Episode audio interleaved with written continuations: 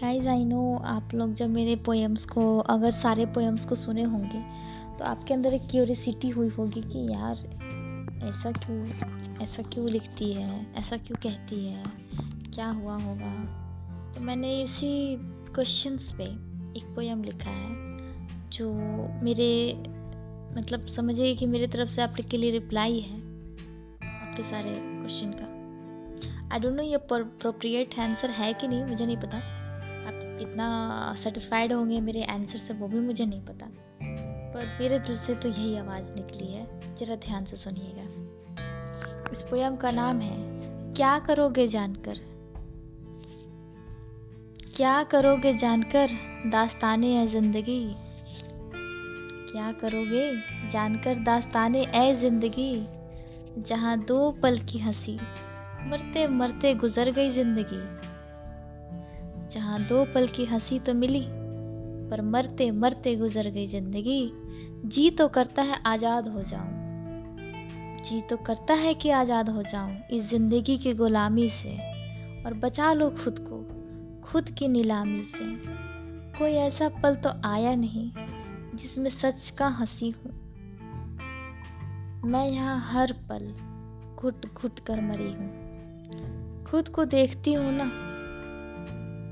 तो पता चलता है कि मुझमें तो मैं ही नहीं। सबको इतना देखा, इतना सहा कि अब सहने की शक्ति ही नहीं। ज़िंदगी खूबसूरत है। कहने वाले, ये भूल गए कि हर खूबसूरत चीज़ बेवफा होती है। बिक जाती है किसी की हस्ती और वो मौत के दर से भी दफ़ा होती है। बिक जाती है किसी की हस्ती वो मौत के दर से भी दफ़ा होती है।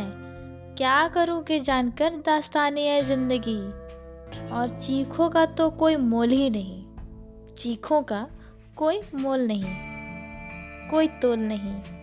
और जब और जब इंसान ज़ुबान खोलने का सोचे तो सबने कहा, कहीं कुछ बोल नहीं। जी लूँ या जी भर के रो लूँ? आज मैं मौत की बाहों में ही सो लूँ। है आखिरी ख्वाहिश की, अब अगला जन्म ना हो। है आखिरी ख्वाहिश की, अब अगला जन्म ना हो। होता है सात जन्म, पर अब हम ना हो। सिखा दो यारो जीना मुझे, इतने दर्द के साथ मैं नहीं जी सकती। धो डाले सबके पाप, अब और जहर नहीं पी सकती। सलाखों की दहलीज पर थी। पर पता है, सलाखें भी कह डाली, तुझे और सलाखों के पीछे नहीं देख सकती। क्या करोगे जानकर दास्तान है ज़िंदगी?